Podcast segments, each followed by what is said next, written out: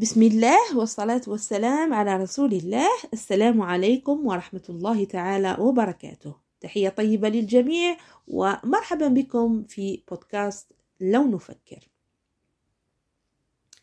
لقاءنا اليوم سيدور حول موضوع آه، الحاجات الأساسية للإنسان وكيف يمكن أن تكون أو كيف يجب أن يحقق هذه الحاجات وفي نفس الوقت يحقق التكافؤ ويحقق التوافق المطلوب له اجتماعيا. لأنه بين الإنسان كفرد والمجتمع الذي يعيش فيه أو الجماعة التي يعيش فيها يمكن أن يكون هناك نوع من الصراع نوع من المشاحنات ونوع من عدم التكافؤ أو التوافق بحيث يجعل الإنسان في حالة من المعاناة وحالة من الصراعات والتي هو يعني يستطيع أن يتعداها فقط لو يفكر بطريقة إيجابية. لكن أول منطلق يجب أن نتعرض إليه هو ما هي هذه الحاجات؟ كيف نصنفها؟ وكيف آه، نراها؟ كيف نستطيع أن نحددها أو أن نصنفها؟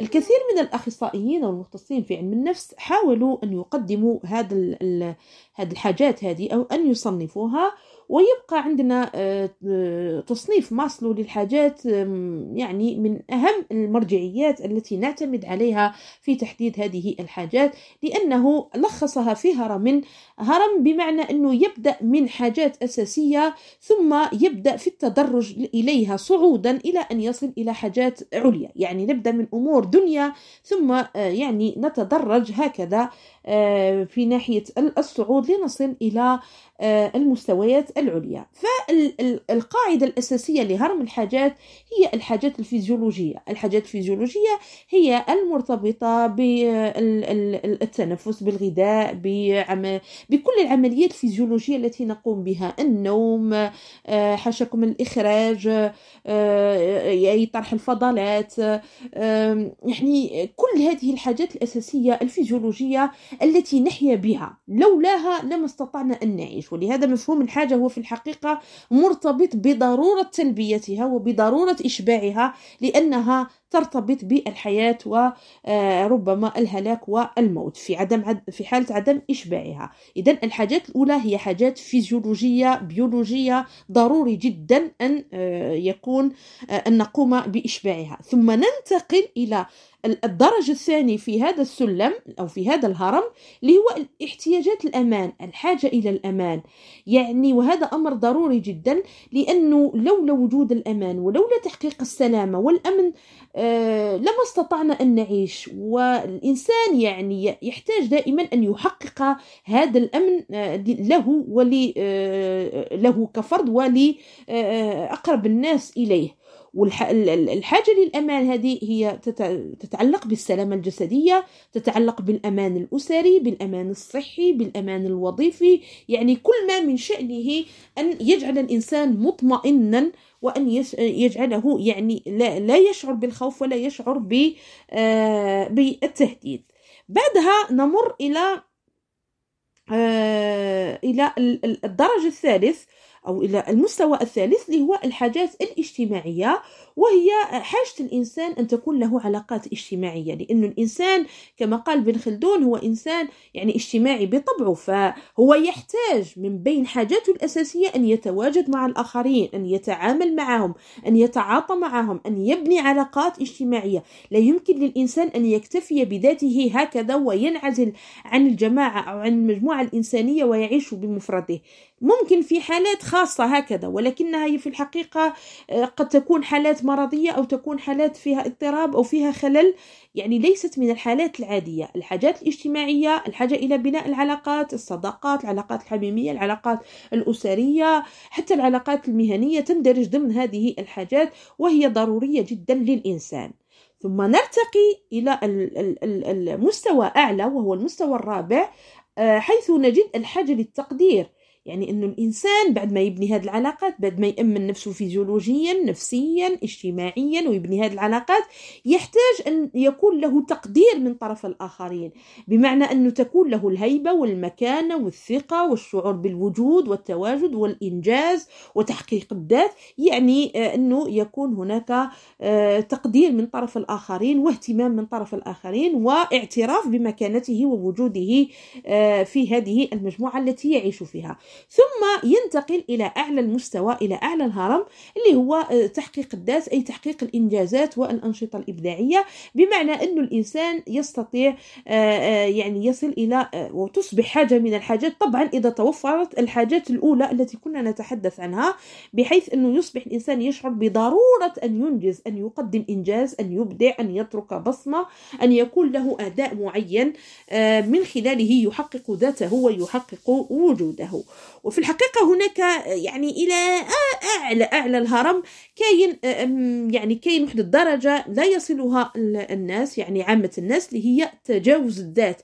تجاوز الذات هم عند الناس اللي يستطيعون أن يصلوا إلى آه، درجة من إعطاء آه، من ذواتهم للآخرين بحيث أنه يصبح وجود الإنسان في حد ذاته هو خدمة للآخرين. وطبعا هذه المكانة وهذه أو هذا المستوى يصله آه، الأنبياء والناس يعني الذين يقومون أو الذين يحملون هموم الجماعة والأمة التي يعيشون فيها ويقدمون أنفسهم آه، فداء لخدمة الآخرين وهي حالة قصوى من حالات الإنسانية بحيث يصل فيها العطاء إلى أقصى درجة. إذا هذه هي الحاجات الأساسية. الآن التي التي يجب أن يحققها الإنسان. وطبعا وهذا أمر يعني مهم جدا أنه كلما حققنا مستوى لأنه في تدرج في هذه المستويات. كلما تحقق إشباع حاجات في مستوى معين يمكننا المرور إلى المستوى الثاني. فمثلا لو يكون هناك إشكال في في في الحاجات في, في, في الحاجات الأمن أنه لا يتوفر الأمن فالإنسان لا يفكر ولا يسعى إلى تحقيق مثلا الحاجات الاجتماعية أو الحاجة للتقدير أو الحاجة إلى تحقيق الذات لأنه أصلا هو يفتقد للأمن. ولهذا يعني من الضروري جدا أن تتوفر هذه الحاجات آه، آه، الأساسية بتدرجها حتى يستطيع الإنسان أن يحقق وجوده وذاته. آه الآن يعني هكذا كحوصلة نجد أنه الناس حتى الإنسان في حد ذاته يعني الناس تختلف في أنه يحقق هذه الحاجات وكيف له أن يوفق بين حاجاته الأساسية وبين ما يتطلبه منه المجتمع. فنجد مثلا في آه يعني النمط الأول عند الناس الإنسان يعني آه البحث عن إمكانية استجابة متى متى استطاع الإنسان أن آه، أن استجاباته وحاجاته تمكنه من تحقيق الانسجام بين مختلف حاجاته من ناحية وأهدافه وقيمه من ناحية أخرى. يعني هنا كيف تكون الموازنة الداخلية والرضا الذاتي؟ بحيث تكون وهي مرحلة من مراحل التوافق وتظهر غالبا في نهاية المراهقة وين الإنسان يعني الإشكال الأكبر عنده راح يبقى أنه عنده حاجات يريد تحقيقها وفي نفس الوقت هل هذه الحاجات تتوافق مع الأهداف والقيم التي يتبناها أم لا. يعني هنا يبقى الإنسان في مساءلة بينه وبين نفسه.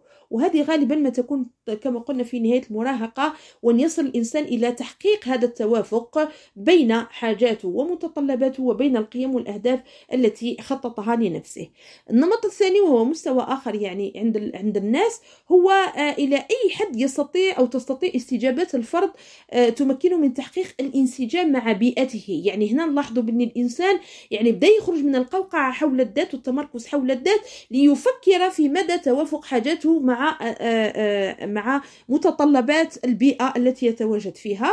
وهنا الوعي بالآخر واستدخاله في معادلة الرضا عن الذات. يعني هنا الإنسان قدر قبل ما يحقق هذا الرضا عن ذاته ويكون راضي عن ذاته وعن أدائه وعن حاجاته هو يفكر كذلك في الآخرين وفيما يراه الآخرين الآخرون فيه وما يتطلبه هذا المجتمع أو ما يطلبه المجتمع. منه. وهنا دي نلقاه في بداية سن الرشد أين يبدأ الإنسان يصل إلى درجة معينة من النضج ومن الاعتدال في التفكير وفي آه، تصريف أو آه، تسيير آه، شؤونه الخاصة.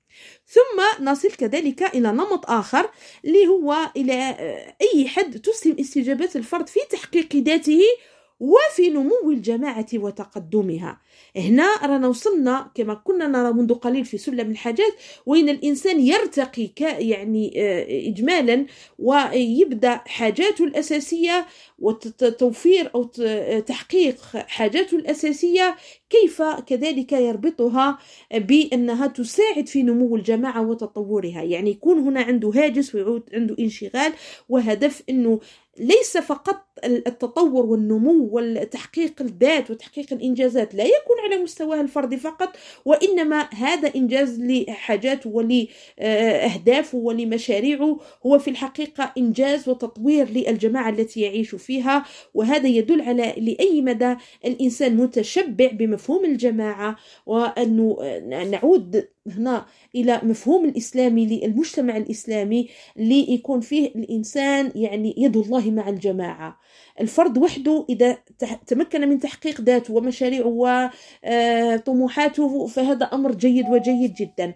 لكن الأكثر جمال والأكثر كمال هو أن يستطيع الإنسان أن يحقق ذاته من خلال عطائه للجماعة ومن خلال تطوير الجماعة ومن خلال سعيه لتطوير الجماعة أو المجتمع الذي يعيش فيه. وهذه قمة البذل الآخر وقمة يعني تحقيق الوجود الإنساني بعيدا عن الأنانية وعن التمركز حول الذات.